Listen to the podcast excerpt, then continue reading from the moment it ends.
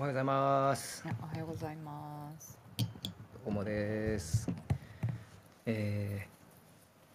ー、今日月曜日ですね。そうですね。ああのあっという間になんか一週間が終わってまた一週間 めちゃくちゃ暑かったですね。今日も暑くなるのかな？今日もね、あったかい、暑いですかね。半袖で、うん昨日、一昨日なんてね、昼間半袖でよかったですけどね。ねなんかこのまま夏に突入しちゃいそうな雰囲気がありますよね。確かに。えー、週末は休めました？あ、ささゆりさんお忙しいんですね。最近あの取材をこ、あのそうですね。いろいろね J ストーリーズのの ための取材をやったりねし。てありがとう。そうですね。あとはあれかな週末金曜あ土曜日かその後ちょっと YouTube の番組に出てったりとかして。もう忙しい土曜日でしたね。ユ YouTube の方もあれも長いんですよね。に2時間とか結そう構なんですよお話。でやっぱりね、おうん主な話がやっぱりウクライナの話ですかね、あと経済の話とかもしてましたね、うん。円安どうなるとか、そういう東証の話とかも最近ねちょっとそうね。まあどれだけ家計に、うん。あのまあ、影響があるかみたいな話をしてましたね、うんうんうん。あの専門家の方が何人か入られてたうん。ので荻原さんでしたっけ、うん。経済評論家のなるほど。何さんだったっけ？な名前荻原はいはいはい。それもぜひこのルームでも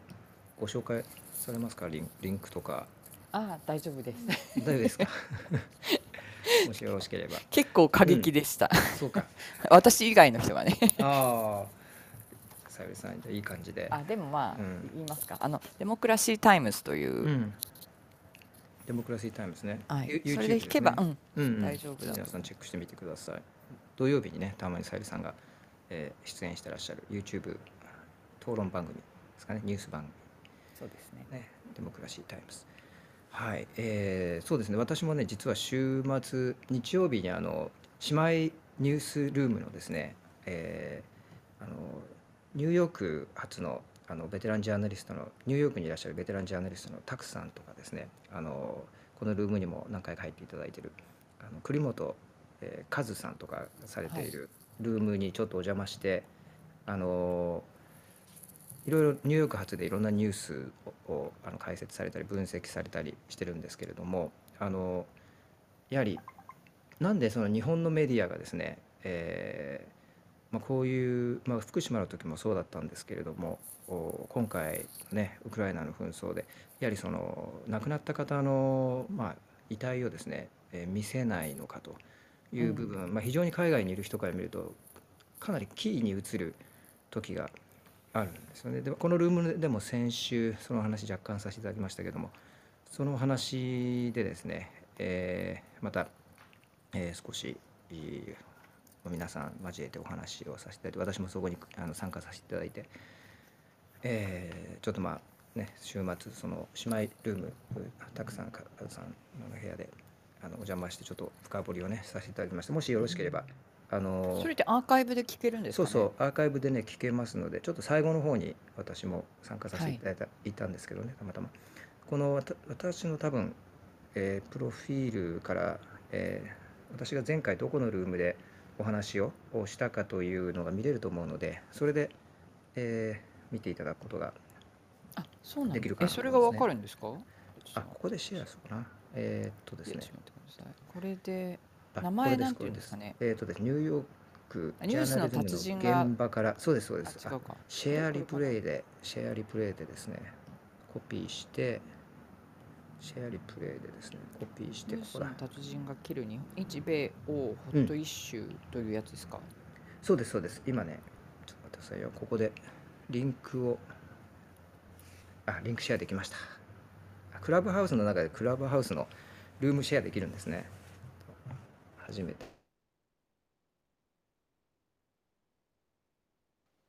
あら、落ちちゃった。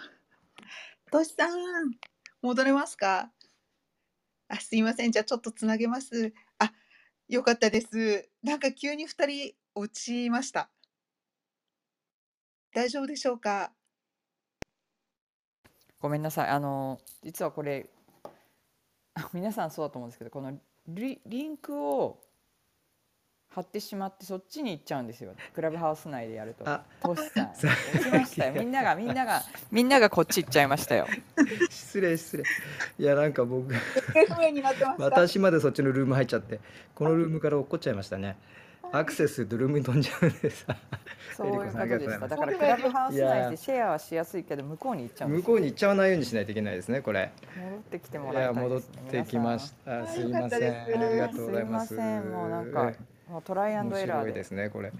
でもまあすぐ聞けるってことで、はい。皆さんトシさんのプロフィールを後で確認してですねそこに後で言っていただければと思う 今ちょっとこれやっちゃうとみんんな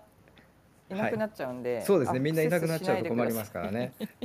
れじゃあちょっとあの後ほどまで我慢していただいてとあのえ見るだけに。失礼いたしはいました、リンクだけお渡しします。ありがとうございます。このルームアルームっていうか、うん。このニュースニュースの達人のやつはレギュラーなんですかね？定期的にえこのね、えっと、こちらのニュースの達人のニューヨークのお部屋は、レギュラー毎週、日本時間日曜日の10時からされてますね。ぜひね、姉妹サイトなので、あの本当に私の尊敬するジャーナリストの仲間たちがやっていますので、あのぜひ平日はこちらのね、朝のあの私たちの世界のニュース、早読み、深読み、あのチェックしていただいて、で週末はこのニュースの達人、日日曜日ね、あのこのニューヨーク発のあの国際ジャーナリストの方たちのね、ルーム、ぜひぜひ皆さん参加されて、えー見てください。とてもあのまたニューヨーク海外に在住するジャーナリスト目線で非常に皆さん経験豊かなドキュメンタリーをね作っていたりあの元共同通信の記者の方とかも入ってたりとかですね、えー非常にあのベテランのジャーナリストの方たちがあのされているルームですので、えーとても濃い議論をされてます。ぜひね参加してみてください。私もできる限りあの参加させていただきます。はいえーねえーと週末そんな感じで皆さんね、えー天気のいい週末過ごされたと思うんですけれどもニュースもね山ほどありましたねこの週末。うん。もう本当にどこからお伝えしていいかわからないぐらいで私もちょっと深く見れてないんですけどあまりにも多すぎて、えーまずそうですねちょっと私の方からは、えー最新の状況を踏まえてざっくりお伝えさせていただいてからさゆりさんのえーとお話今日はドイツはなぜロシアのおパイプラインにあの天然ガスですね、えーたパイプラインに、えー依存をしていったのかとそのお経まあ、緯、歴史的そうですね、うん歴史的背景ですね。背景ですね。まあ、皆さんねあのドイツが依存してるのはごもうすでにご存知だと思いますけれども、それを、まあ、深掘りしたというか歴史を見ていつから始まってどうしてなのかというような話がありましたので、気になりますね。それ、えーけね、いつまで遡るでしょうか。それじゃあ、えー、とさゆりさんの後ほどお願いします。それからひろこさんは今日は、えーベラルーシにおいてロシア兵がこう略奪したものをおこれ宅配輸送はい。ということでそうなんです、えー、とこれロロシアに送ってたっていうことですかそうね。あのうん。そうですね、はい、ねそのロシア兵のあの住んでいる地域に送ったという調査がうん。あの出てたので、で先週5日か6日前ぐらいからポツポツ情報出てたんですが、うん。今もうあちこちのそのフランス語メディア、まあ、英語にもなってると思うんですが、あの南アフリカとかカナダの方まで結構広がってこのことが注目されているうので、ん、なるほど。す。はい、それベラルーシにおいてのね、えーはいお話ということで、ぜひぜひひろこさん後ほどお願いします。あと今日はですね、ちょっとウクライナのお話に行く前にいくつかえっ、とその他のニュースもありまして、やっぱりフランス関連ね、せっかくひろこさんいらっしゃるんで、大統領選ね、あの第1回のと1回目の投票、マクロンさんとまあ、えーこの最大のライバル極右政党党首のルペンさん、ね、女性マリー・ルペンさんですけれどもかなりこれどうですか僅差だったじゃないですか予想以上に。マクロンさん28%ルペンさん24%だけどマクロンさん結構圧勝さするんじゃないかっていうふうにねなんか下馬評では言われてたと私は見てたんですけどフランスのいこれ印象ってどんな感じですかね、あの。ですね、やはりあのおっしゃられたように、あのこのウクライナ紛争以前は、うん。あの右側と左側、それぞれあの候補者がいろいろいて、あのでもどっちもあんまり人気がない感じだったんです。で、うん。マクロンさんが、あまあ、あの選ばれるんではないかというのが当初の見方だっうん。たんですね。なんですが、このウクライナ情勢、このことが始まって、はい。まあ、マクロンさんはあちこちに行って頑張れうん。ということもあったんですうんが、うん。あのルペンさんが変わったきっかけというのが、まあ、こはい。れは、まあ、まだあの推測の段う階なんですんが、あの避難民を受け入れるときうん。に、うん。うん。あのルペンさんが、あのルペンさんの立場っていうのは移民とかあの難民とかにこう厳しいあの立場なんですはね。い。なんですが、この避難民を受け入れるという立場をこうん。のルペンが取ったわけなんです。で、そのことでこのルペンさんの印象がかなり良くなっうたと。と、あとゼムールさんっていう今回7.7%ちょっと取られた方がいるはいはいはい。が、うん。この人、本当に本当の本当の極だったんでうん。すね。なうんで、このルペンさんのこの負の部分っていうんですか、うん。あのこの移民排斥とか、あのそういった部分を全部ゼムールさんが持ってっちゃって、そのイメージがゼムールさんに乗っかってうん。ルペンさんの方はあなんか中道寄りにうなってきたん。みたいな印象もあるんですよ。なるほど。で今までルペンさんはあのお父さんのジャンマリー・ルペンさんの印象ですごくうん。あの極右というイメージがもう本当払拭うできなくん。て前回もその印象が拭えなかったとう。いうんことなんですけど今回このゼムールさんの登うん。場で極右よりもあのもっとあの中道寄りかなっていう印象があの強くなってきたといううことで。ん。なでるほど。この選挙の1週間か10日前ぐらいにこの、えー、と調査が出た時もやはりあのマリー・ルペンさんこう伸びてきたっていうのがもう出ていましたうね。ん。そうなんですで、ね。まあ、想像ど通りに近い結果かなというう感ん。じです。なるほど。もうだから極右中の極右というのは、まあ、このゼムールさんがそちらの、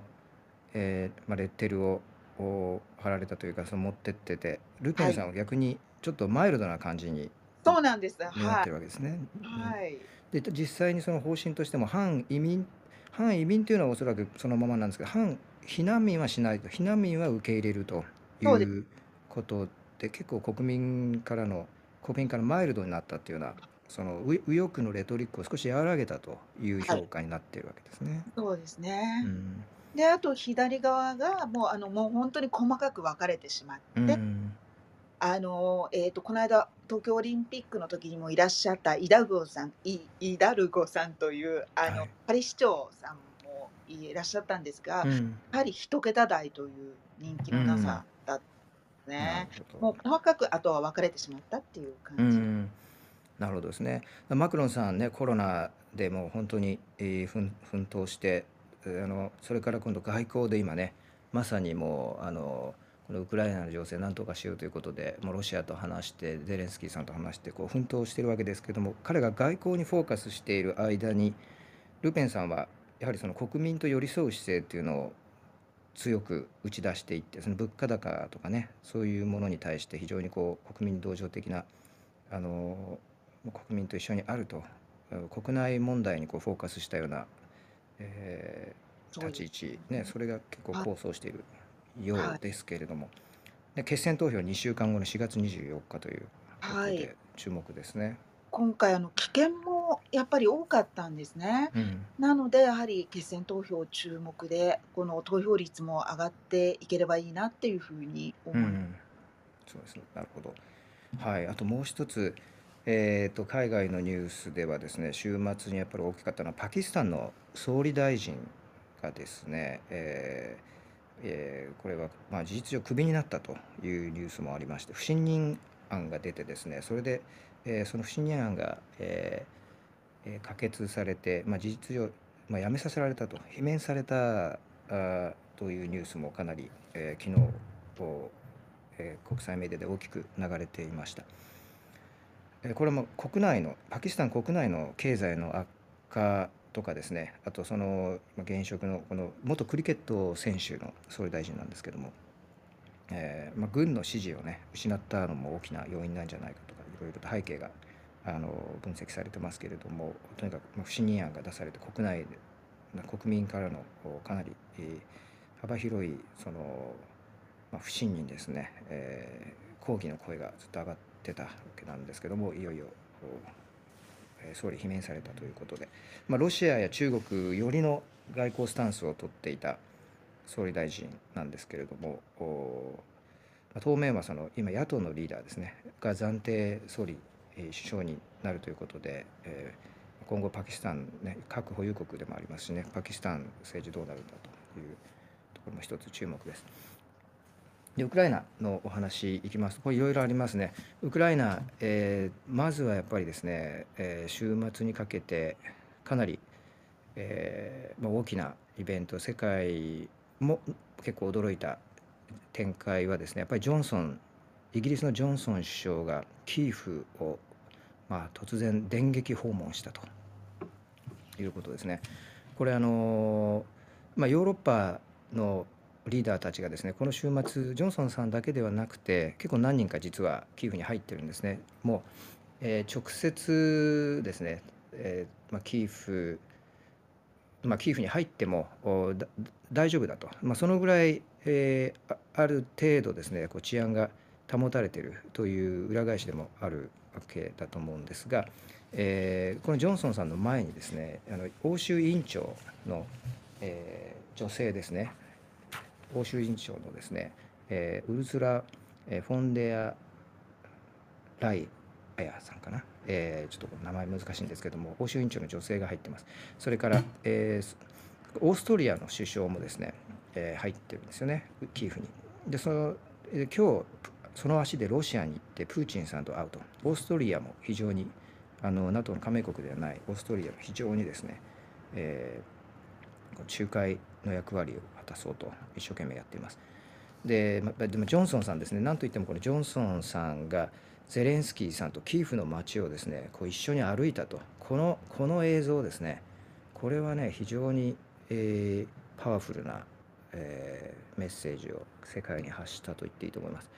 これ BBC がですね日本語で、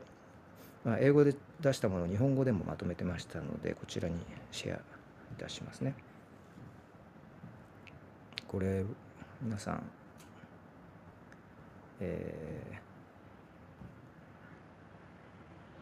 この動画もありますのであのご覧いただければと思うんですけれども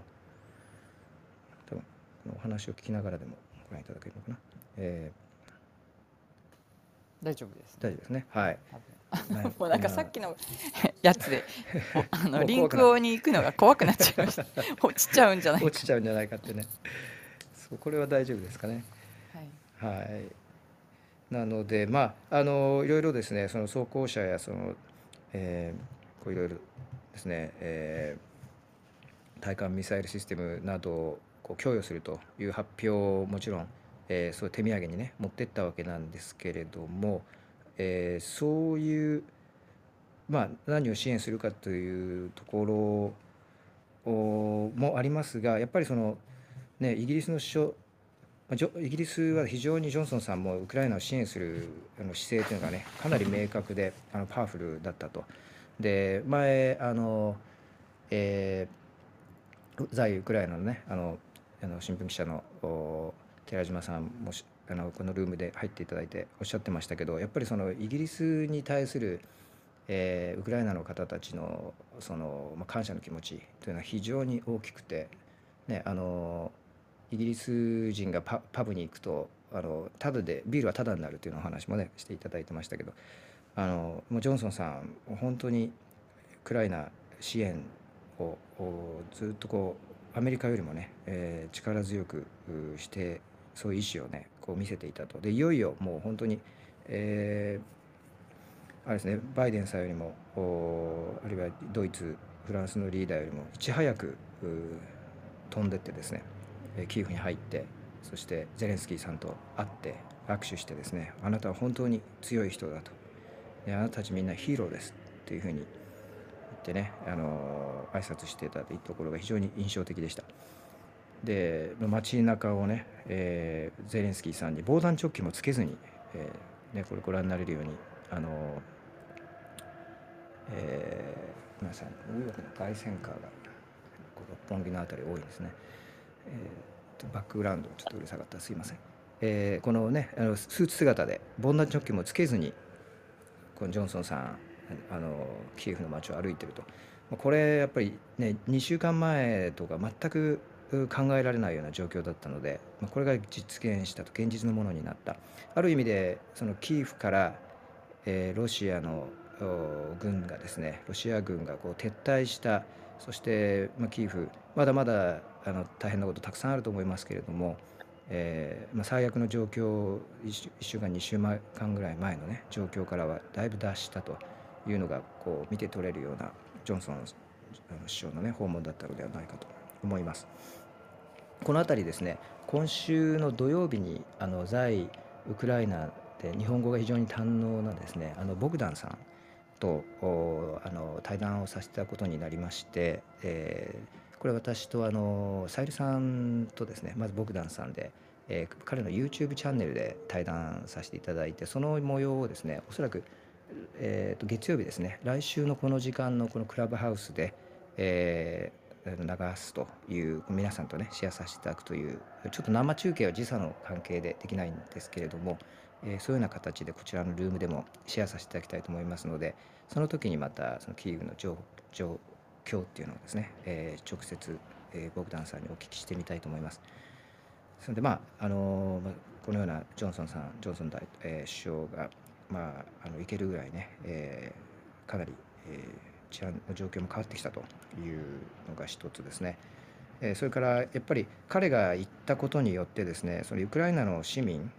をやっぱり取材したその西側のメディアのニュースとかも見てますとあのやっぱりいくつかのその効果、えキエフの人たちはですね、えー、2つの意味で、えー、非常に安心したという実感を持ったというようなことが伝えられていました。えー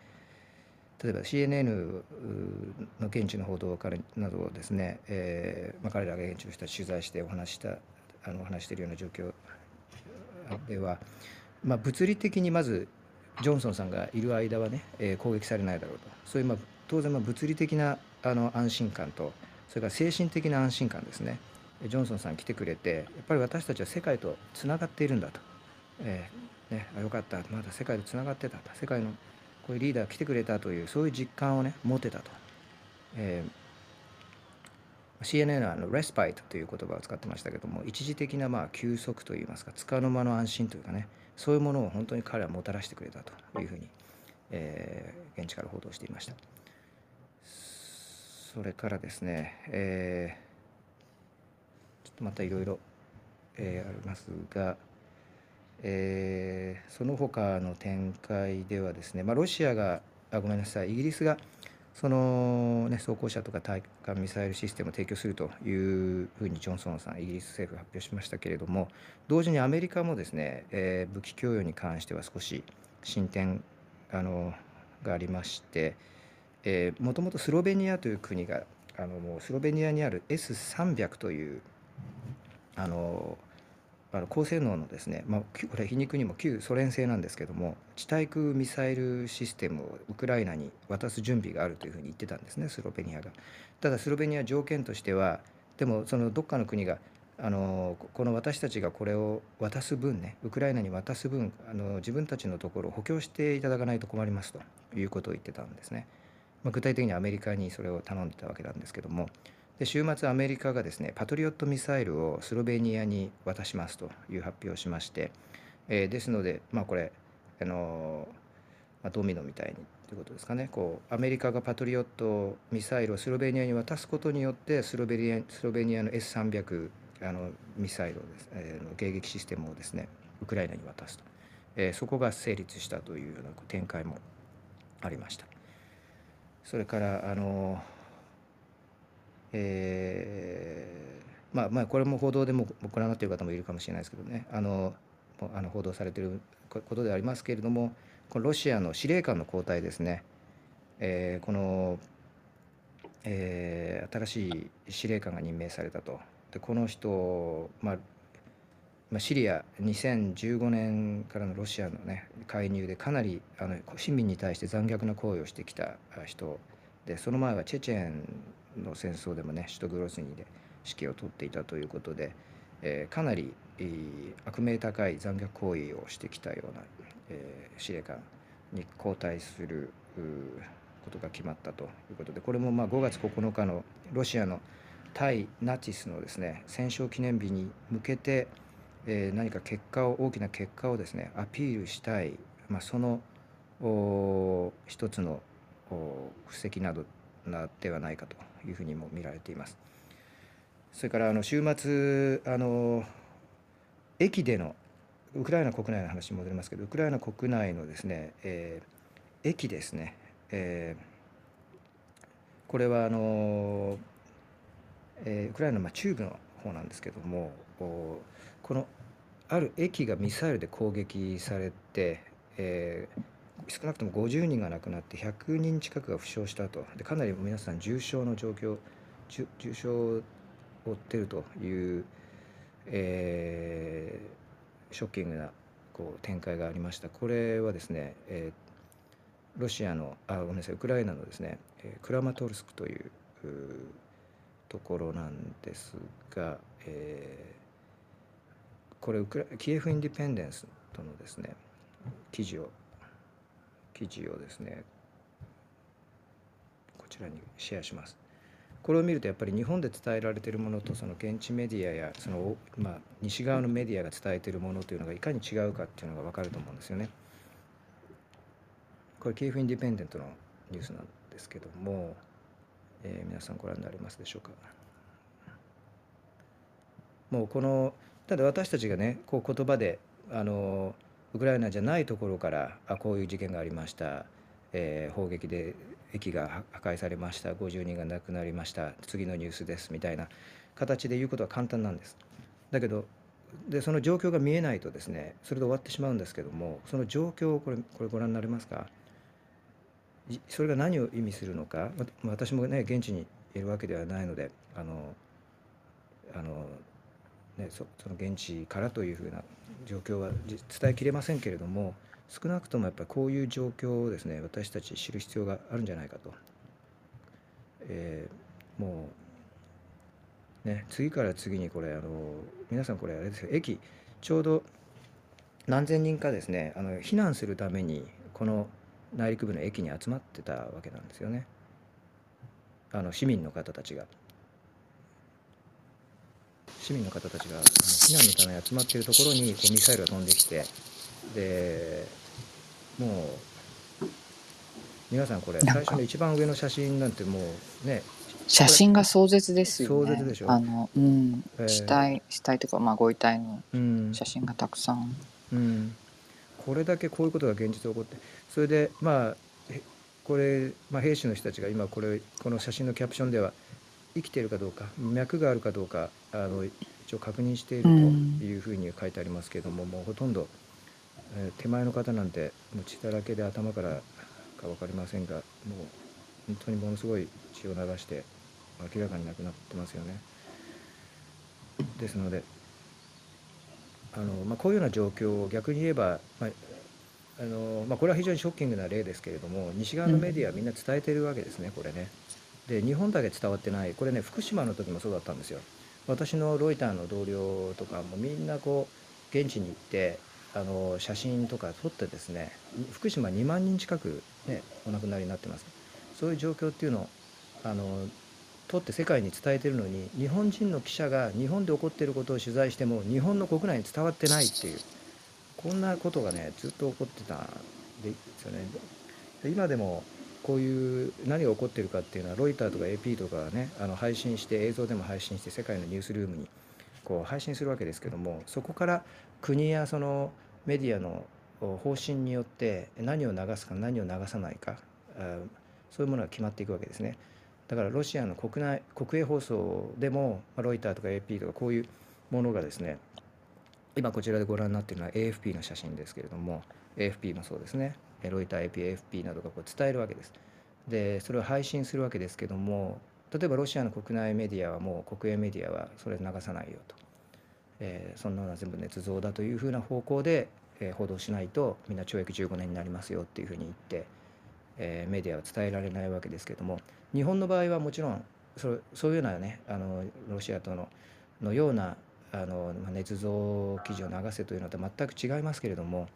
ある意味でその自主規制がかかってますので、えー死体遺体の絵は全く絶対流せないと。もし流すとしてもあのぼかしを入れる。できるだけ避ける。お茶の間の皆さんにショッキングな映像を与えてはいけないと。いうところが優先されてますので、えーね、そのあたり、私たちは日本のメディアでなかなか目にすることはない。ただあっちこっちで、ね、あのここで爆発がありました、えーここで何十人何百人亡くなりました。ということで、うん。どうしたんでしょうねとという話はしますけど実際にどのくらいショッキングなことが起こっているかっていうのは日本のメディア見てると本当になかなか分かりづらい。あのちょっとどんどんどんどんその現実を認識するギャップみたいのがね広がっていってしまうようなような状況を僕は懸念してるんですよね。あの編集の段階で日本の場合はあのうんぼかしを入れるということで、うんあの津波の時もあの実はあの車の中の映像って結構、あの見えてたそうですね。うんなんですがあのその編集者の方が、まあ、一生懸命一つ一つにぼかし入れていたというう、んでその編集をやった方があのリアルなものを見てるわけじゃないですか。はい、そうするとその方が心を病んでしまったみたいなことはちょっとぼニュースになって。あそれはぼかしを入れ入れたことによってですか？それともそのあれじゃないですか。編集をする過程でってことですか、はいまた再度それを凝視するわけですよね。そうなんです。あの例えば車の中も見えるみたい見えたわけなんです写真の。その、うん。えー、とぼかしが入ってない前はあのうん。元の写真は、うん。でそれを一つ一つこう見えないようにこう消していくわけですね、うん。写真の中から探して。うん。とその作業でもうあの精神的にやられてたっていうことがちょっと伝わっていて。うんどれだけその作業も大変だったかと思うしでもしかしてそのぐもっとリアルなことが伝わってたらもう津波の時には絶対車では逃げるのはやめようってもっと強く伝わったあ可能性もあるかなとかいろいろ思う思い返すこともあるんですね。んで100%自分が見た現実を伝えきれてないというはいそのジレンマですよね。そうですね。で難しいです。ね。海外ではあのそのぼかしが入ってない状態で実はあの流れてる映像も、日本人よりも逆に海外でそ見ててるといううもことでうそうですすよ。福島の現状なんて日本人よりも海外の人の方が知ってますよ。もう間違いないですそれは、うん。うん。だってリアルなもの見てるんだもん。私たちリアルなもの見せられてないんですよ難しいですねこれ。うん。すごく問題あの難しい問題だと思ってるんですけど、あの確かに現実が伝えられてないっていうことが一つあるんですが現実だから全部見せるかっていう議論が多分日本のメディアの中にはあるんですよね。うんでさっきあのひろこさんがおっしゃったみたいにあのトラウマになってしまうっていうのも結構子供なんかは特にそうなんですけれどもあの、特にですねテレビで非常にこう遺体だったり悲惨な状況を何回も流されるとですねうん。うんあのトラウマになってしまうっていうような、うんうんうん。あのえー911の時もそうだったんですけれども、はい911もあの人がワールドトレードセンターから飛び降りている画像っていうかうん。映像っていうのがあったと思うんですね。覚えてらっしゃるかどうかわからないんですけど、ありますよね。あれでもうかなりそのトラウマになったっていう記者の人も結構いて、うん。もうそれ以来もあのそういうビルの写真とか映像っていうのは見たくないみたいな、うん。なんかそういうのの配慮がやっぱりあるっていうのがあるんですよね。うん。なので別に現実を見せないっていうつもりはないでしょうけれどもそこら辺の線引きをどうするかっていうのが非常に難しいなって思うんですね。子確かに。供とか小学生中学生の時にですね多感な時にそういうのを見続けてしまってどういう影響があるのかっていうのを、まあ、日本の場合は事前にそれをあの見せないっていう判断になってるわけですよね。うんあのすごいあのトシさんの言ってることも非常にわかるんですけれどもそんな議論がやっぱりあって、うんじゃあ自主規制的にあんまりあの過激な画像を見せない映像特にあの本当に映像と画像に関してですよね、うん。そのそれ以外のことについてはそこまででもないとは思うんですけれども、日本の、まあ、文化なのかな。ちょっとオブラートに包むっていうところはうん。あります。まあね。確かにあの911の時もあのあの飛行機がねあそこに突っ込んでいく映像というのはさすがに最初の頃はあの世界のメディアアメリカのメディアも含めて見せてましたけれども、えーどどある程度時間が経過した後これはあまりにもそのトラウマになってしまうということでさすがにアメリカもあれは見せないようにあの一応メディアが自粛をじあれ自粛ですかね、えー法律で見せないようにしたってわけじゃないと思うんですけど、じゃないと思うんですけど。見せないようにしましたよね。はい、そうですね。あの法律ではないと思います、ただうん。やっぱりすごいうん。PTSD の方とかがおあの増えたじゃないですか、うんうん。あの直後にね。なのでそういうのもあるということですね。ね。あとはだからどこまで見せるか何回繰り返すかとかあとあの新聞であると一面に持ってくるのか中面に持ってくるのかっていううん。選択があると思うんですね、朝起きた時に新聞が配られた時に朝食のテーブルでバーンと死体の写真が大きく載っていたらどうなのかとかっていう議論は結構社内でしましたね。うん。私の、うん、まあ僕まあ僕まあいろいろねそういう社内でもエディトリアルミーティングとかしてね意見が分かれるところだと思いますけどもね、まあ、私はまあこういう時にはあの昨日のその日曜日のあのニューヨークのねルームでもお話したんですけどやっぱりジャーナリズムとそのワイドショーあるいは情報番組ここの線引きが非常に曖昧なところがあって情報番組主体の報道になっているのでお茶の間にそのそういうようなショッキングなものを見せていけないみたいなところがね日本は強いんじゃないかと。だから例えばあの昼間はじゃあ子どもたちが見る時間は3時とか4時とかねそういう時間は、まあ、そういうのを流さないようにしてあるいは例えば9時過ぎとか10時過ぎもうニュース番組っていうのはもうこれは情報番組じゃなくてジャーナリズムの番組です。うん。ジャーナリズムの番組においてはそのようなものを見せることがその benefits outweigh risks ですよ。うん。ね、ベネフィットの方がそういうものを見せなそうですね。すべてをね、上回る。見せないっていうのではなくっていうことですよね。だからやっぱ報道番組はしっかりやるべきだと思う。見せるべきだと僕は思いますけどね、なかなか受け入れられないです、日本の社会では。まだまだ動画とかだとあのこれから津波の映像が出ますとかこれからショッキングな映像が出ますっ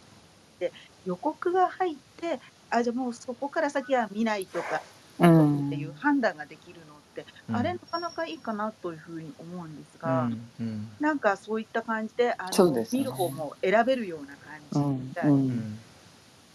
そうですね。はい。またちょっとそのあたりもねえー、いろいろな見方視点から深掘りし続けてみたいと思いますがそのような状況ですね。あとあの最後にウクライナ情勢現状今の最新の状況をお伝えしますとやはりその東部にですねロシア軍あの、まあ、キーフから軍をどんどん、えー撤退させた一方ですね東部に集結して東部のこの少なくとも2つの都市でですね集中攻撃が始まりそうだということをおアメリカの、えー軍、えーの情報として、えーアメリカ軍がですね言ってアメリカ側が言っています。えーこれはですね、え2つあのドニプロという町とですねこの、えーイズウムというこの町ですねこのイズウムっていうのは、まあ、ハリコフ今ウクライナ語だとハリキュー、えーハリキューですかねそれからマリオマリウポリの間にある、中間にあるような都市なんですけれどもこの2つの都市を総攻撃の準備をしているんじゃないかと。それぐらいあの車両がですねまた、集結していると、え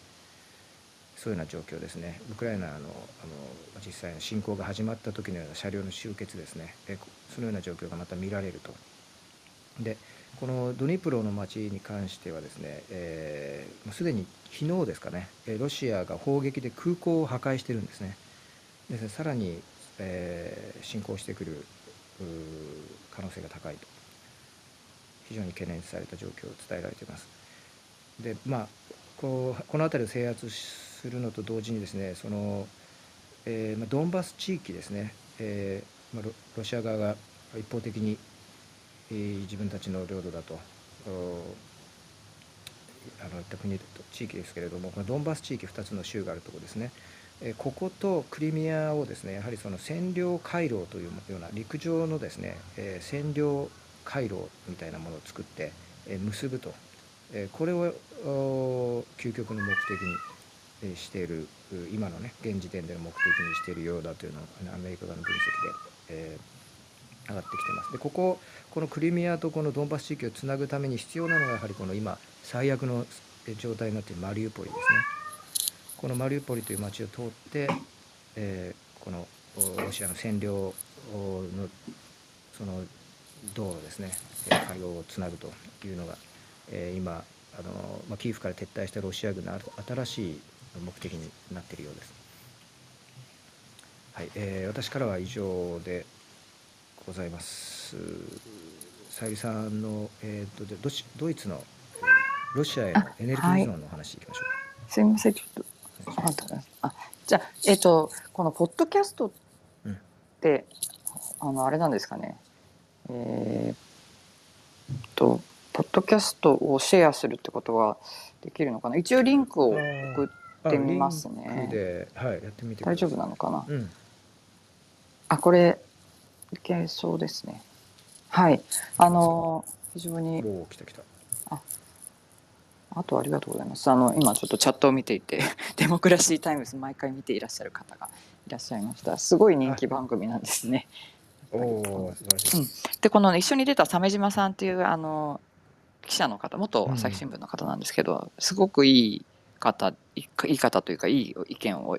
おっしゃる方で、うんあの私もすごく勉強になりましたし、うんあのバランスの取れた記者ですね。すごくいいいいと思います。なのでいろんな視点が入って、さっきもあのお話しした経済経済評論家の荻原弘子さんも入っていらっしゃいましたね。うん。はい。なのでまあお時間がある方はデモクラシータイムズずっとあのアーカイブもありますので見ていただければと思います。はい。でですね、すいません。えっとうん。はい。ポッドキャストなんですけれども、最近私ポッド、ポッドキャスト結構面白いなと思って聞くようになったんですが、うんニューヨーク・タイムズが記者の人が登場して、ちょっと深掘りをされてるんですね。はい。で、その中の一つで、うん。えーっと、8日付ですけれども、また新しいのは今上がってるんですけれども、8日付にですね、ドイツの話をしています。で、ドイツの特派員の、ニューヨーク・タイムズの特派員の方がドイツの解説をしているんですけれども、今回、まあ、エネルギーの問題でドイツがかなりやり玉に上がりましたよね。うんロシアにパイプラインで依存しすぎているというようなことででそれはまあ皆さんご存知だとは思うんですけどその現状とえー歴史についてなぜなのかそんなことになってしまったのかということを話されていたのでとても面白かったのでうん。あの、えーちょっとこの話をさせていただきたいと思います。お願いします。でドイツは全体のどのくらいの、えーエネルギーをロシアに頼ってるかということなんですけれども、これはですね4分の1うん全部のその経済活動の4分の1をロシアに頼っているということなんですね、まあ、エネルギーソースでいうとなんですが、えーそして石炭の半分、まあ、2分の1をロシアに頼っている。で石油については3分の1、うん。そして、一番多いのがですね半分以上のガスですね。ガス、をロシアから、えーもらっているとうん。いうことで、まあ、それらを合わせると毎日、えー2億ユーロ、まあ、日本円にすると270億円とか80億円うんぐらいのお金をえードイツがロシアにエネルギーの代替として払っているという、一日にですか？すごいはい金額を。ということなので、そこが批判の種になったんですね。うんですけれども、まあ、その都会の方もすごく言ってたんですけれどもドイツというのはドイツ、こまあ、基本的にはこの話っていうのは、えー冷戦崩壊、まあ、1989年のベルリンウォール崩壊にうん遡るんですというお話でした。はい。で、まあ、ベルリンの壁が崩壊しましてそのあ直後にですねあのハウス・オブ・ヨーロッパっていうような意味合いでヨーロッパロシアを入れた、まあ、ヨーロッパが一つの、まあ、家なんだというか、そういうような連帯感っていうのを醸成しようというそんな機運がヨーロッパの中で上がったんですね。うん。でもう一つはその特にこの場合はですねヨーロッパの中ではそうだったんですけど特にドイツの中でそれが上がったとうん。いうことでロシアをとにかく貿易を通じてエンゲージしよう。つまり貿易を通じてこのヨーロッパの側に持ってきて平和構築のために貿易をロシアとどんどんしようと。うん。そうした場合に、まあ、その結びつきが強くなればなるほどロシアは平和的になるだろうと。うん。そういった考え方なんですね。なるほど。はい、でなぜとあのドイツでそれが大きかったかというと、まあ、そのロシアとつながりを作ろうともっともっと増強しようとしてたかというと「えーヒストリー・オブ・ギルド」というふうに言っているんですけども、罪悪感ですね。歴歴史上の罪悪感をドイツ人はロシアに対して持っていると。あうんそれはなぜかというと、えーヒトラーの時にですね、ーうん。えー2700万人のロシア人が第二次世界大戦の時に死者を出しまして、まあ、そういったところでドイツは悪者になったわけですよね。でドイツの人たちというのはロシアに対して罪悪感があると、うんまあ、そこから自分たちがこのロシアを取り取り込んでですね貿易とを積極的にやって自分たちがロシアと橋渡しをするんだというような意識が生まれたとうん。いうお話をしてました。あのこの戦争が後を引いてるというか戦争のね本当に第二次世界大戦がもたらした影響っていうのは、まあ、ドイツもそうですし、日本の国民に対してもそうですが非常に精神的にも大きなものがあったんだなというふうにうんその話を聞いて感じたんですね。それでえっ、とですねそれであのまあそのベルリンの壁が崩壊し、うん。えーそして1990年ぐらいもう本当に翌年ですねドイツとロシアがもう関係性を増やしていくわけなんです。で将来長期的にわたって、まあ、平和的な関係を築くにはやはり、えー経済の特にガスですね。ガスのパイプラインを通じてやっていこうじゃないかっていうような話になりました。でガスのパイプラインって昔からロシアからは、えードイツにはや来てたんですけれどもこれはそのロシア発そしてウクライナとか他の国を通ってくるガスパイプラインというのはありました。うん。しかしその直接ロシアからドイツに運んでくる、まあ、どこの国も通らないでですねはい。っていうのがなかったんですね。うんうんうんでそれをまあ80マイルの長さの、まあ、ノードストリーム1というのを、まあ、つ作って直結するパイプラインを作ればもっと平和に貢献するのではないか。ロシアとドイツは離れられない状態になるのではないか。ということで、うん。え当時のシュローダー首相がですね積極的に進めたんです。うん。でその進めていった時にですねまずプーチンだ当当時プーチンが大統領になったばかりだったんですけれども、うんこのプーチンさんを議会で呼んだらしいんですね。ああドイツの議会にはい呼んだんですね。でプーチンさんは、えー議会で演説をするんです。うんうん。で彼はまあ KGB 出身ですし、はい。まあ、完璧なドイツ語を喋るらしいんです。はいはいはい。でそのまあ演説の中でうん。もうドイツを称賛するわけですね。例えばうん。ドイツっていうのはカントとかまあいろいろなその素晴らしい哲学や小説を生んだ言語であるドイツ語は素晴らしいというようなことだったり、それをドイツ語でそういうそうなんです。スピーチをしたんです。はい、でそのねポッドキャストって面白いなと思うんですけど、当時の彼のスピーチが流れるんですよ。まあ、もちろうん。んドイツ語なんで私はよく分かりませんけれどもうん。明らかにもうプーチンの声でうんうん。ドイツ語でドイツの国民に語りかけてるわけですね。うん。そして、まあ、ロシアは友好的な、まあ、ヨーロヨーロッパの一部であると。うん。で平和を作っていくんだと。うんうん。でロシアの今、えー一番のキーキーの、まあ、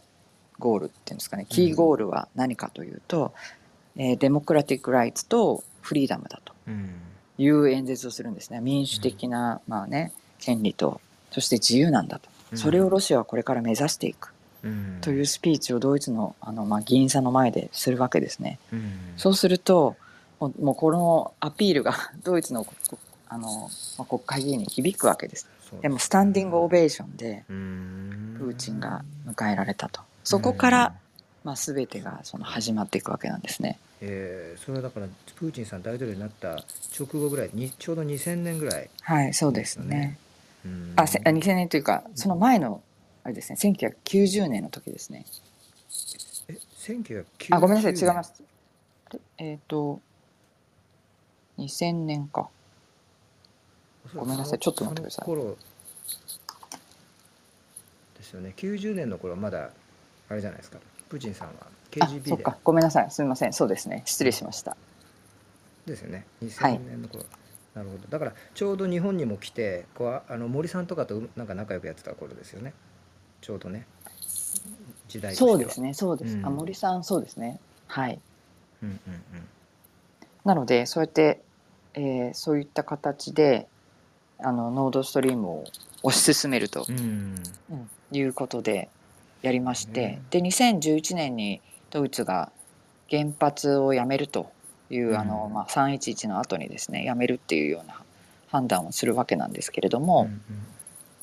そのメルケルさんが、はい。まあ、そのノードストリームの、まあ、オープニングセレモニーに行ってうん。オープンするということでメルケルさんも保守的な方だったんですけれどもロシアに関しては非常に積極的であって、うん。そしてその、まあ、ドイツが歩む道としてはロシアと一体化してやっていくんだとうん。いうような、まあ、そこもかなりあのプッシュになったということですね。うん。でメルケルさんは基本的には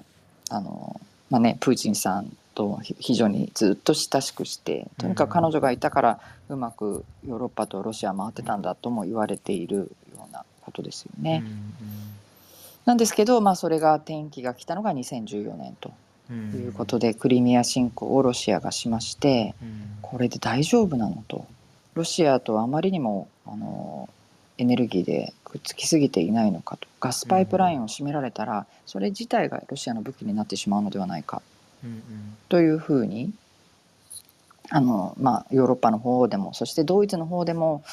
まあ、少しそういった意見はあったんですけれどもまだね2014年の段階ではドイツは、いやいやいや大丈夫だよという形で、他のヨーロッパの国々が心配しているにもかかわらずうん。ドイツはそこは舵を切らなかったんですよね。ロシアから離れるというような。でそして、えーショルツさんになりまして、えメルケルさんからショルツさんにバトンが移ったんですけれどもそしてはい彼が2月にバイデンかバイデン大統領と会談をするんですね。うん。でその時にかなりアメリカで何度も何度もそのノードストリーム2を閉めるかどうするのかとうん。聞かれたんですけれどもそこでは答えを避けています。うん。なので結局まだまだその時までドイツはロシアを信じていた。うんということだったんですけれども、決定的にはやっぱり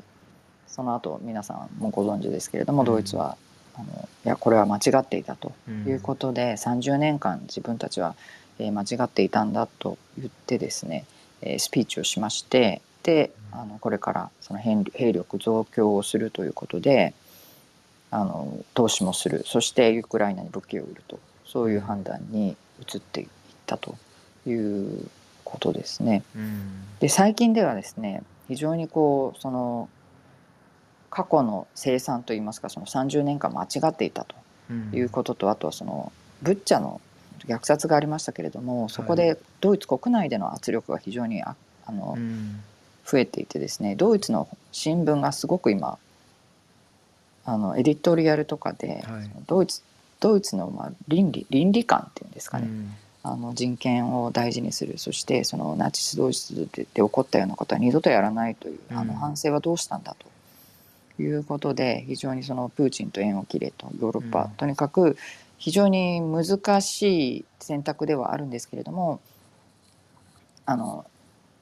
エネルギーとの関係を切れというような圧力が増しているということです。だいぶでもその石油に関しては、えー当時35%最初ですね戦争前は35%の依存度だったんですけれどもうん。うん今は20%まで落としてきているということで急速にドイツが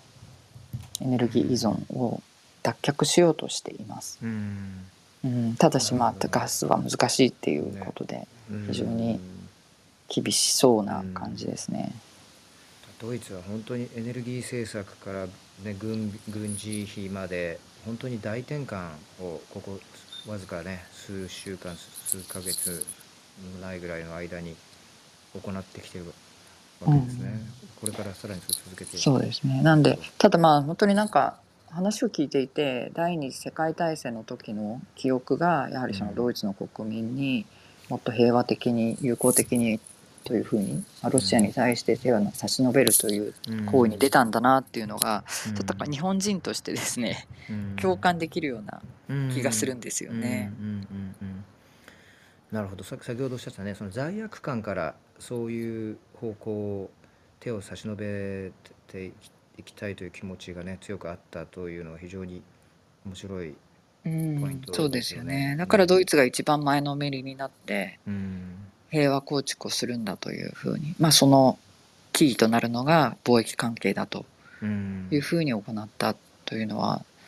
あ、そういうヒストリーがあった、うんそうそうだったなというか、そのメンタリティを非常に理解しないとドイツを簡単に批判するっていうのもどうなのかなというふうに思いました。うん、そうですよね。いや、それはね、本当に、わ私も全然歴史の専門家なんかじゃないんですけど、まあ、今回このウクライナ関連のニュースを見ているだけでも思うのは、あの今、30年間の失敗というふうにね、あのニューヨーク・タイムズが伝え伝えてたんですか？そうですね。そのね表現ありましたけど、どうなんでしょうかね、あの90年代はやはりそのベルリンの壁が崩壊して、でロシアがね、あのヨーロッパで一緒にやっていこうよと、あの西側に入って、うん。うんねまあゴルバチョフさんがねいてエリツィンさんもいて。エエリツィンさんがそれ推進してましたから、ねであのみ世界をみんなその一つになってやっていこうよっていうそういうあの機運っていうのが西側にもありましたしそれからあのロシアにもねあってでだからプーチンさんとかもあの NATO に入る可能性も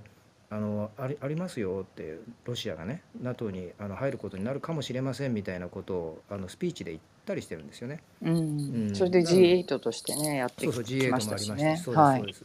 だからやっぱりその90年代っていうのはそういう機運があって、まあそれに基づいてそういうエネルギー依存を高めていくっていうのはまあそんなにあのその当時の状況ではし失敗ではなかったんじゃないかなというふうには私はうんなんか感じるんですけどね。だから逆にそのアメリカのイラク侵攻とかがあったり、そのアラブの春とかでカダフィさんが、ね、ざあの殺されたりして、そういうものによってプーチンさんが西側に対するう西側に対して持つイメージというのをあるいは恐怖というものがだどんどんどんどんなんか増大していって、うん。ちょっとねそれがどこのタイミングかは詳しく分かりませんけども、その2000年代それから2010年代、えーからどんどんどんどんそういうものがこう蓄積されていってあの、ね、あの融融和路線というのがどどんどんこう変わっていったと。ただそれはなんかロシア側にロシアが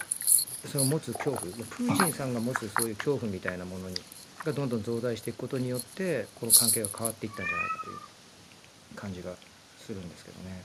うん、そうですよね。うんまあ、ただあれですね一国に半分以上の、まあ、一つのエネルギーソースを依存してしまうというのはうん非常に怖いことなのだなというふううにん思いましたし、エネルギー安全保障そうですね。はい。方策ではなかった。うん。まあ、エネルギーにしてもそうですしちょっと週末その、まあ、番組でも話が出たんですけれどもうん。例えば小麦とかですねいわゆる食料なんかもうん。非常に、まあ、頼ってますよね。あのロシア。例えばウクライナとロシア産の小小麦が世界中に出回ってたりとか、うんうん。あともっと別の観点から言うと日本に翻ってみると例えば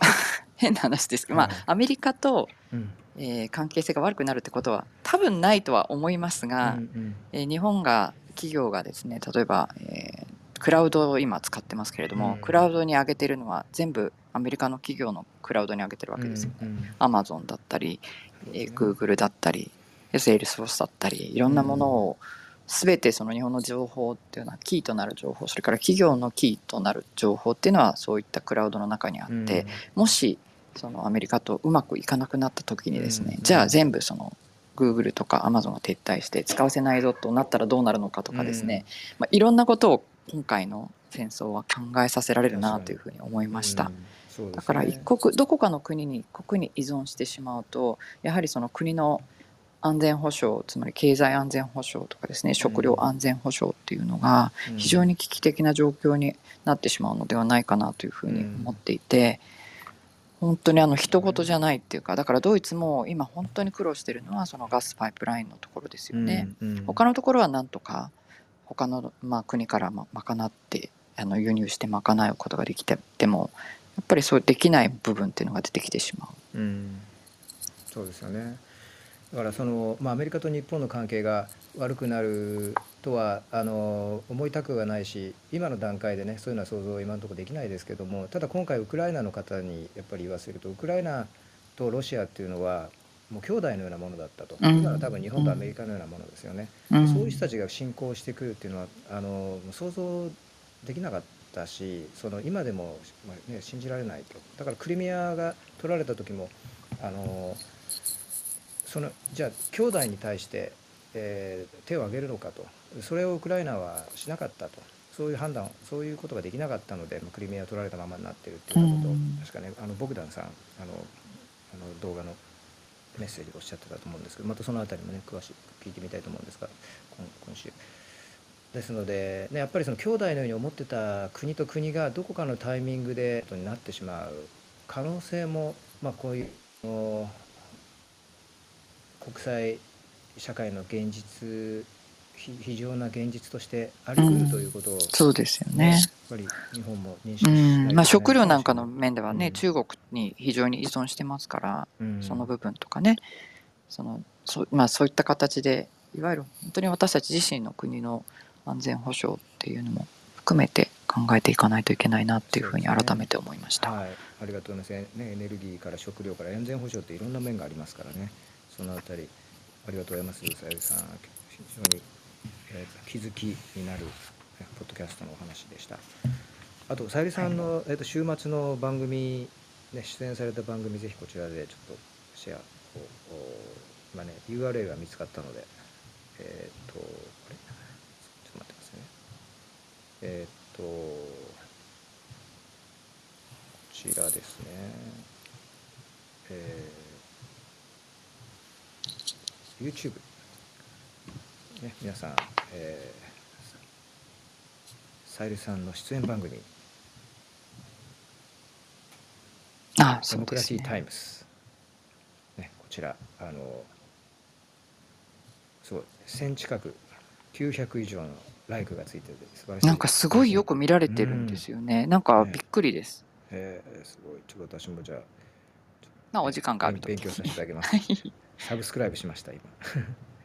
はい、えー、ありがとうございます。はいすいません長くなりました。いやいや、貴重なお話ありがとうございました。ひろこさん、お待たせしました。ベラルーシのお話、じゃあ早速、えはいありがとうございますお願いします。こちらのリンクをシェアあ、はいいたしますね貼っときました。ああ、ありがとうございます。早速。ありがとうございます。あああの私の方から、じゃあちょっと待ってくださいね。ますね。ありがとうございます。あの今日の記事は、えーフランスのクーリア・インターナショナルというところの記事なんですが、うん。そこの記事の元となったものがあの見つかったので、うん。今ちょっとここにあの貼っていただいたということなんですが、はい、ありがとう、はい。えーっとございます。今ね、シェアしました。これは英語はい、英語版が見つかったのでうんうんうん。こちらをはい貼りました。はい、あありがとうごりがとうございます。で、あの私が最初見つけたのはこの、えーフランスのクーリエインターナショナルというところの記事なんですが、そちらをまず紹介しますと、えー4日4月4日のウクライナの大衆紙で。ロシアの占領軍は大量殺人だけでなく広範囲かつ大規模な略奪で有名になったというふうに書いたそうなんです。でウクライナの治安当局が傍受した内容によりますとこれはあの音声であの取ったものなんですが、うん。えーウクライナにいるロシア兵とそのロシアにいる家族ですね。例えばお母さんとか、えー妻婚約者との会話が傍受されてましてうん。ロシア兵士が毛皮のコートやスピーカーテレビなどを取ったと自慢しているのが聞こえたというふうに伝えました。で多くのウクライナ女性がショックを受けたのは兵士自身が語ったとされる言葉よりもうん。兵士の家族が兵士の行動を非難するどころか、うん。それを褒めて励ましているようにひあの見えあ聞こえるというところがショックだったということなんですね。うんで略奪品をまあ褒めて、えーテレビの大きさは大丈夫かというようなあのその略略奪品のその詳しい情報を尋ねるう声も聞こえていたということなんです。うんであのそのベラルーシからの情報によるとえーこれあの、ベラルーシ、ロシアの調査報道サイトというのがこの今出ているところなんですが、うんあの動画もあの出ていてあの、ロシア兵士がベラルーシにある、えー宅配業者のオフィスにその荷物を持ち込んで、えーロシアの方にあの宅配を依頼したというような映像なんですね。であの大きいもので言うと450キロの工具とか農機具スピーカー椅子キャンプテントなどがその、えー、と荷物として依頼されたということなんです。うんで、えっとですね、その、おどん、この業者の、あのーサイトには、えーもう、兵士の名前とか、えー送ったもの、あと、送り先の都市の名前と、あと、確か電話番号も載っていたかなと思うんですが、えー、とそういったことでもう個人情報的なものを出してこんなことが起きていますっていうふうにあの掲載してるんですね。うんであとですねフランスメディアのウストフランストとウエストフランストというあのおメディアは、えーウクライナのデジタル担当大臣のコメントを紹介していまして何百もの写真やビデオが分析されています。新しい顔認識じ技術によって全ての人を見つけることが可能になりますというふうに話しています。そして、ウクライナのブッチャ、えーイルピン、ゴストメルなどで民間人を襲い殺害した者は全て特定されるだろう。うんでこれはハーグ規約第47条であの定められている戦争法。これによってあの略奪は正式に禁止されているということはもう明確なのでうん。あの罰せられることになるというふうに、えー、とコメントをしています。うんで、あとですね、あと、あ、ラトビアの国際ニュースメディア、メデューザというところがあるんですが、そちらは、えっ、とですね、ベラルーシの宅速達サービス SDEK という会社があるんですが、うん。こちらはこのこうむやみにロシアにこう送られないようにということで送り主この例えばロシア兵が持ち込んだ場合に、えー商品の所有権を確認するということを義務付けたということなんです。あの。宅配のオフィスにも義務付けて例えば、えー、とお買った時の領収書とかあと、まあ、使用使用についての何かこう説明するような何かあものがあるらしいんですがそういったものをあの添付しないと、えー宅配として受け付けないということをもうあの命令書にして出しているという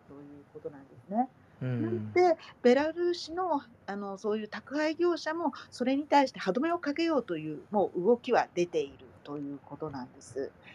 なんですが、まあ、かなり郵送されているという、まあ、現実があるということがあの伝えられています。でこのニュースあのかなりもう世界で注目されていてあのこの情報をちょっと確認するのにあちこちあのニュースを検索したらうんえーカナダのフランス語メディアとかあと南アフリカのメディアも英語版であのあのほぼ同じ記事をあの配信していました。といったようなニュースでした。以上です。ありがとうございました。ありがとうございます。このハジュンプロジェクトというのそうですねが、。はい。えーあるんですね。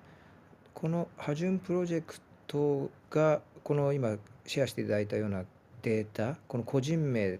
とその人が何を、えーどこに送ったか、そしてその人の電話番号ですね。はい。このような個人情報を、えー収集したこ独自にこうハジュンプロジェクトというグループが、えーこれ収集したんですかね。そうですね。あの、えっ、と、このハジュンプロジェクトが4月の3日に、えー、と出した、えー記事なんですが、えーロシア兵士が盗んだ物品をベラルーシのマズールというあの、うん都市から、うんえー CDEK 配送サービスというところであの、まあ、そこにあのオフィスに持ち込んだんですね。うんでその時の録画が3時間分あると。なるほど。でそこから個人名と電話番号と送った物品あとその物品の重量ですねうんあと配送先の都市名これを公開したということなんなるほどなるほど。このだから配送サービスのオフィスにあったこのセキュリティのカメラはいが捉えていたその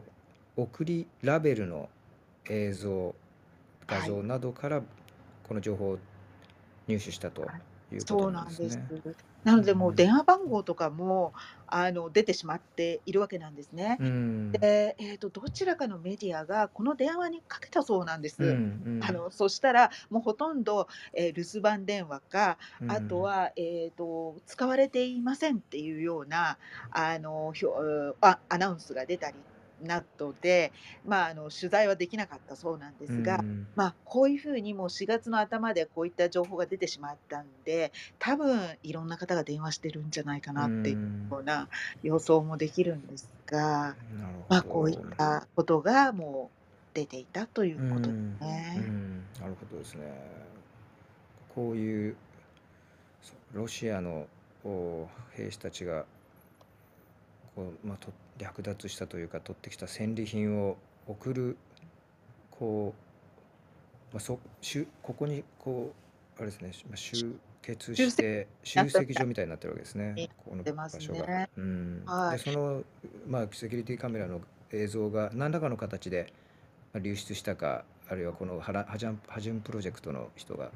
何らかの形で入手したということなんですね。はい。うん。で分析ができたということなんですね。分析分析とあと検証ができたということで、まあ、あとツイッターとかではウクライナからあの V のマークがついたトラックがそのはい。ベラルーシの方に向かって、あの道をこう何台も走っているというようなあの映像が出ていて、V ですか？Z ではなくて。うん。はい。えー、と私が見たのは V だったんですけど、うん。まあ、ちょっとあの一部なのではっきりわからないんですが、うん。ただその時に、まあ、トラックを増やしたいということなのか、ウクライナで普通に使っている、例えば食料品会社のトラックとかありますよね、配送のトラック。そうしたものにも、そのマークをつけて、うんあのベラルーシ方向に走走らせているということで、かなり大量なものがベラルーシの方にあの持ち込まれて、で、ロシアの方に送るというようなことが行われていたということのようですね。なるほど。ありがとうございます。ゆうかさん。これは、えあれですね。えーま、あの、このグループが調査した内容がいろんなメディアでね、各国のメディア、フランスのメディアなども含めて取り上げられているとはい報道報道されているというね、情報を、はいこれがベースになっているということだと思います。これは情このはい。はい。ありがとうございます。ありがとうございました。うん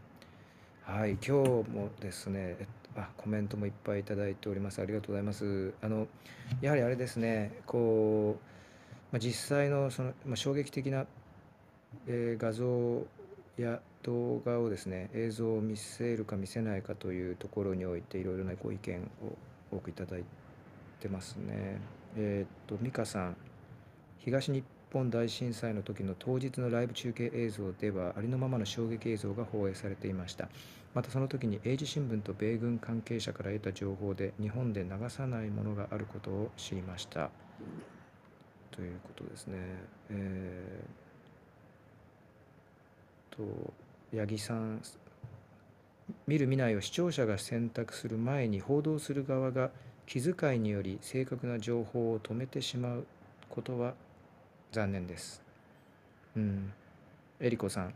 なぜ日本では遺体の映像を放送放送できなくなったのか調べてみたいですねというね声いただいてます。あさらに海外の方は悲惨な映像を見て視聴者がメンタル的に長いショックを受けることは少ないんでしょうか。映像からもえ PTSD ポストトロマティックストレスディソーダーですねを受ける方がいるので気になります。確かにねこれはやはり両方の面をこう考えないといけないですかね。うん。うん。ね花園まりこさん見たい人が見に行くのは自由ですが大人でも子供でも残酷な映像を見ることが心のダメージになる人もいます。あ今マイクがですねちょっとごめんなんとか。えっ、とえー、さーという音が入ってしまってますね、えーもしも規制がなくなれば余計見たくなる人も増えます。余計見見見なくなる人も増えます。失礼しました。余計見なくなる人も増えますという。ところですね。うん。なんか避けてしまうという意味ですかね、うん。うん。逆にね。ねなんか難しいですね。この問題本当に難しいし、うん。やっぱり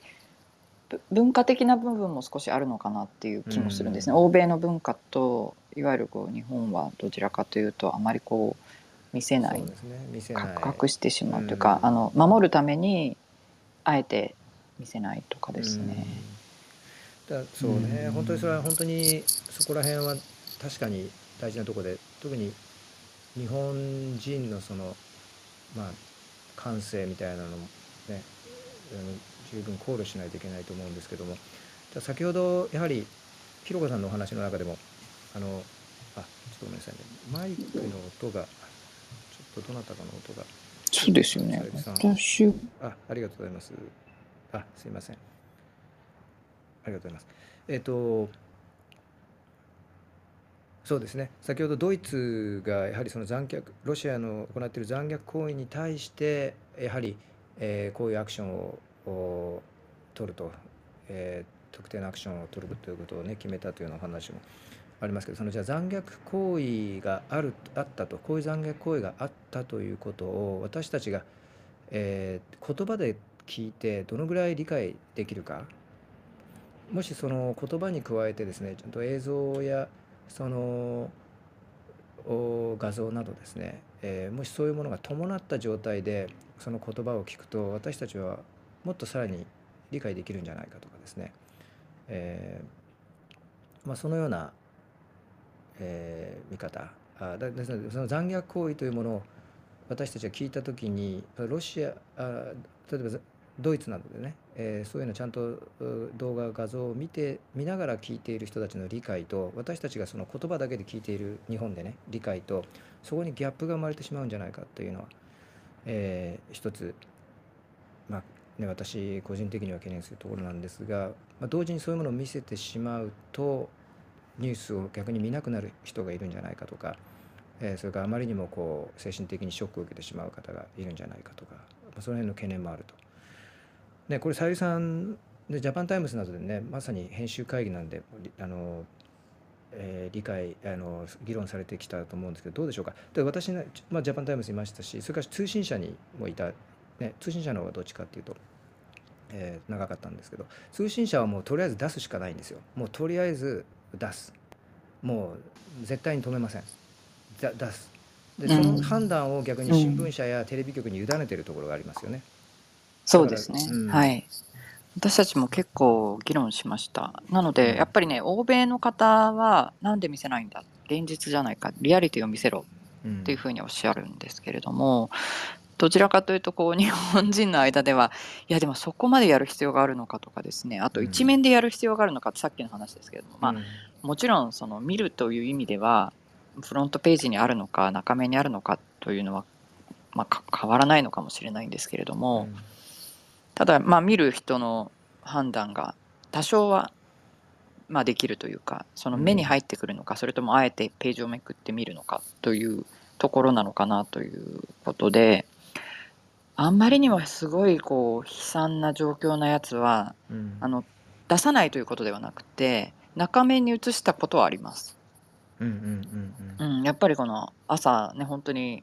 配達されて朝食の席でパッと見た時にみんなが見るのかどうなのかっていうこと。あと事の重大さにもよりますかね。うん。その何でもかんでもそのあの亡くなった人の写真写真を見せればいいかということでもないですしそうですね。うんあとですねもう一つは、えーあれですかね東日本大震災の時にはうん体育館が遺体収容所みたいな形になった時があったと思うんですけれども、うんうんその時に、えー遺体え棺の中に入ってる遺体ですねうんのここかと並んでいる写真を載せたことはあります。うん。遺体そのものというわけではなくてでもうんこれだけの人たちの命が奪われたというメッセージも含めてですね、うん。それが分かるようなビジュアルで分かるようなということでずっと並べられたそのい棺棺の写真はまあそれはとてもインパクトがあったと思いますけれども、実際にそのねご遺体の状況というのはちょっとわからないですけどそういうぐちゃぐちゃな状況というのは直接は見せてないという、うん。そんな判断もありましたね。うん。なので 私たちも毎日本当に試行錯誤でどういったものがえで特にですねなんかこう、欧米と日本の文化のこう狭間で生きてるようなところがありまして、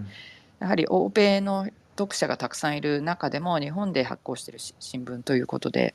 日本の読者もたくさんいる、うん。そして日本の、まあえーまあ、文化的な背景もおもお持ちの方もいらっしゃるし、えーそして日本のメディアの、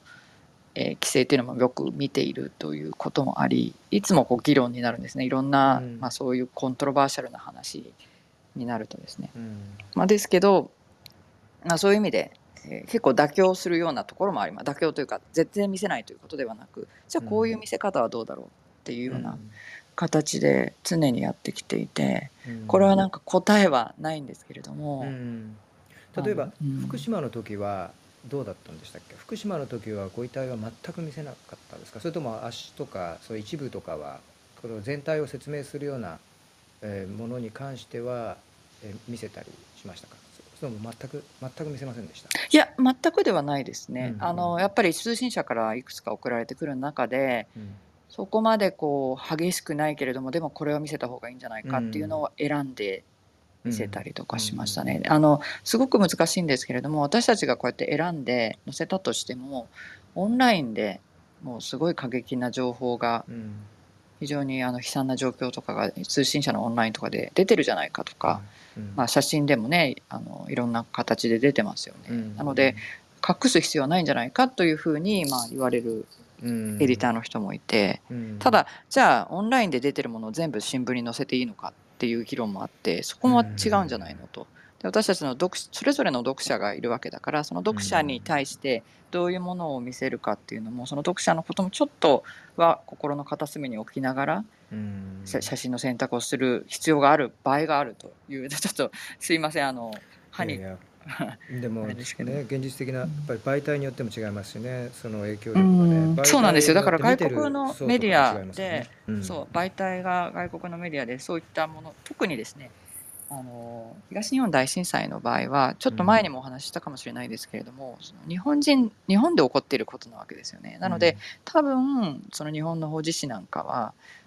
いわゆるその近くで起こっていることっていうのは、うん。遠くで起きている遺体の写真とまた意味が違ってくるという、うん。そういうこともあるまあ確かに。といううん。ね、まあ、そんなことも議論したり、そうですねあります距ね離の議論っていうんですかね。それは本当にありますね。だから911のあのワールドトレードセンターに飛行機が突っ込んでいく動画をや見せない方がいいと、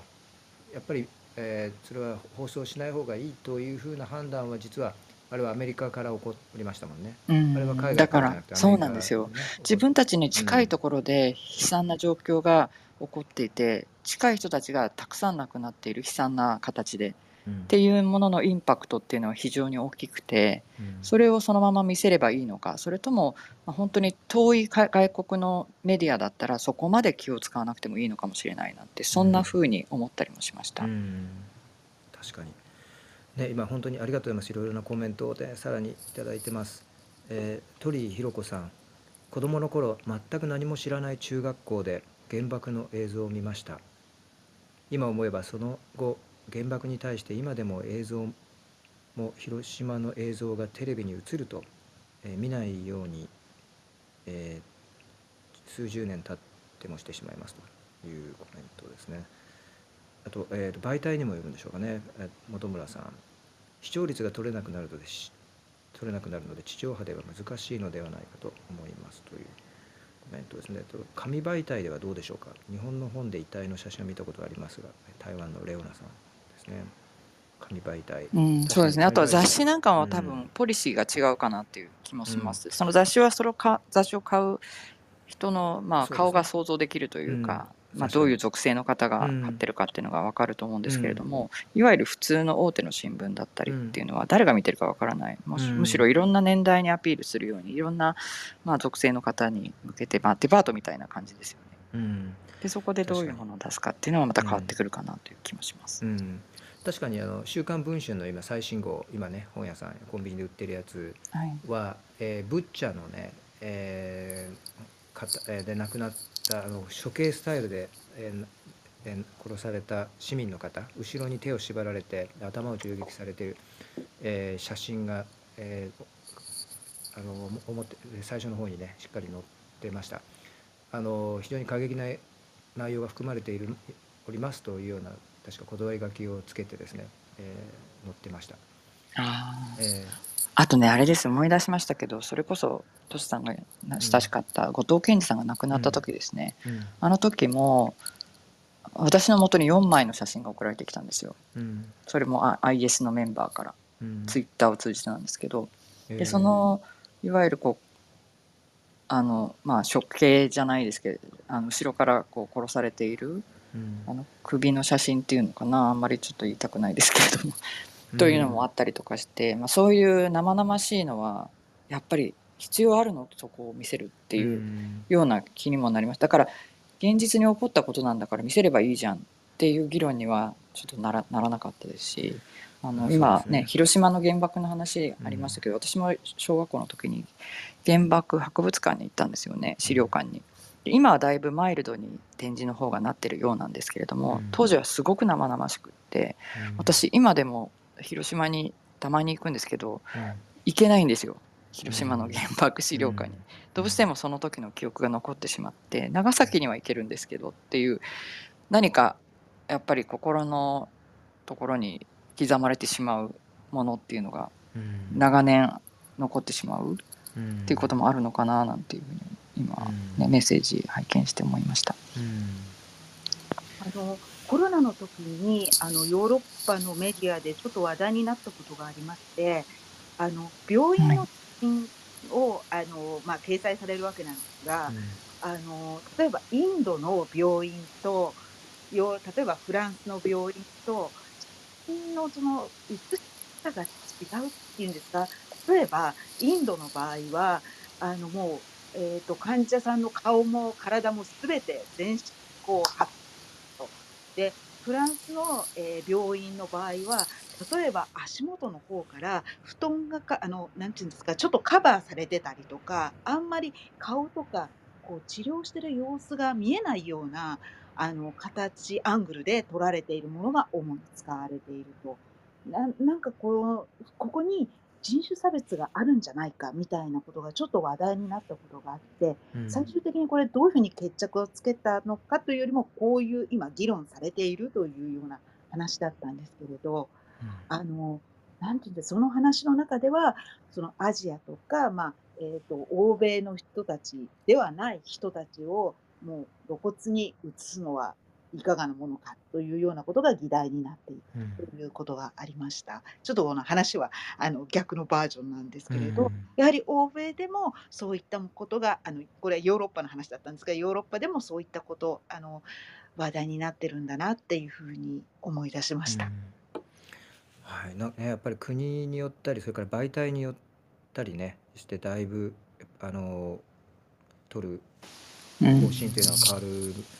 ということでもありますよね。あのジョー・アズマさんありがとうございます。ジョーさんあのコメントいただきましてジョーさんはですねアメリカ、えーニューヨーク在住で、えーアメリカのネットワーク ABC でのあの編集をのお仕事をされている方なんですけども、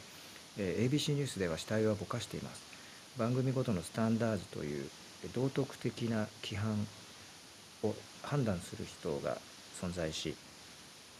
えー編集されたものはスタンダードの方がチェックします。ですので番組によっては、えー基準は変わってくるのですが ABC では基本的に残酷な映像はぼかす傾向にあります。これはやっぱり日本の,、どねあのテレビとあのうん近いものがありますよね。うんなるほど。あとね、えっ、と、秋広内田さんですね、デジタルの媒体は見る側が選択することができるのではないかと思います。まあ、デジタルの媒体の方が出しやすい、見る側が選択するとことができるということでね、そういう意味では、あの、えー過激な映像を、まあ、そのぼかさないでな流す映像をという基準があの、まあなえー流しやすいような状況にあるのかもしれません。和美さんですね先ほどの広島関連で話、えーお話ですね、えー小4の時に広島の原爆博物館を見学し衝撃を受けその日の夜は夢を見て眠れませんでした。うんでも私にとっての原爆の事実はその後ずっと心にありある意味抑止力になっています。ご遺体を見なくてもあの景色の写真だけでも心に残ったことは私には良かったことだと思っています。うん。ありがとうございます。お橋健さんありがとうございます、うん。広島の原爆資料館はマイルドになりすぎて原爆の悲惨さを伝えられないのではないかという議論はあります、うん。ね、橋健さん広島ご出身ですもんね新しい資料館に行きましたが、えー広島出身の私にはこれで何を伝えたいのかという疑問が湧きました、うん。なるほど。うん。なるほど、いやなんかいろいろ考えさせられますね。う、ん。そうですね。えーありがとうございます。い本当に、ありがとうございます。ね、この伝え方、み何を見せるか、どこまで見せるのか、それによってどこまでね、伝えられているのか、あるいは。その、そのトラウマのようなものを、えー防ぐということと、そのね、真実を。その隠さずに伝えるそのバランスですよね。でもそれは本当に文化とかその媒体の特性やね視聴者層というのをしっかり考えていかないといけないだなということもえー、分かるんですけれども、おね、先ほどやっぱり新聞社と通信社の違いもありますし通信社はもうどれだけ全部あのあるものをそうですよね。まあそれはある意味全部出すと、うんそれが役割だと思うんですよ。そう。だって、新聞社っていうかいわゆる直接、まあ、消費者に届ける接点の部分の、ね、あるうん。あのテレビだったり、えー新聞社が。そこでまあ選択できるようにするっていうことだと思うので、またある意味、ね、通信社の読者っていうのは違ってきますよね、うん。いわゆるメメディアというプロの専門そうですね。まあ専門家集団。ははい、新聞社テレビ局に向けてあのえあの素材を出しているわけで、うん。逆に一般の視聴者の方に出すというのは、まあ、最近はウェブサイトなどありますから、まあ、やそういうこともやりますけども本来はね違いますから、まあ、プロ向けといいますか B2B のような感じで提供しているのが通信社ですからね。はい、はい。はい。まあちょっと議論はつきませんが、はい、また今日もすみません、はい。もう10時になってしまいましたので、はい。ありがとうございました。今日も本当に深掘りさせていただきました。もう皆さんコメントをね、はい、皆さんのコメントからも非常に私も勉強になります。うんありがとうございます。えーありがとうございますね。あの本当に、えー皆様、橋健さん、ね、ジョー・アズマさん、そしてね奥の皆様、レオナさんもいつも、ね、コメントいただいて、えーね花園さん、八木さんいつも本当にありがとうございます。ね美香さんまた、えーさんみ皆様のあのココメント全員ねあの方の文を必ずしもちょっとご紹介できなかったんですがあのこちらあのコメントのところで、えーご覧いただけると思いますのでぜひえー、と皆さんコメントを踏まえて、えー、いろいろお考えいただければと思います。はいありがとうございます。えーじゃあまた、えー明日、えー8時半にお会いはい、したいと思います。よろしくお願いしはいます。ありがとうございます。はいはい、今日もありがとうございました。皆さん今日はこの辺で失礼いたします。失礼します。一日を。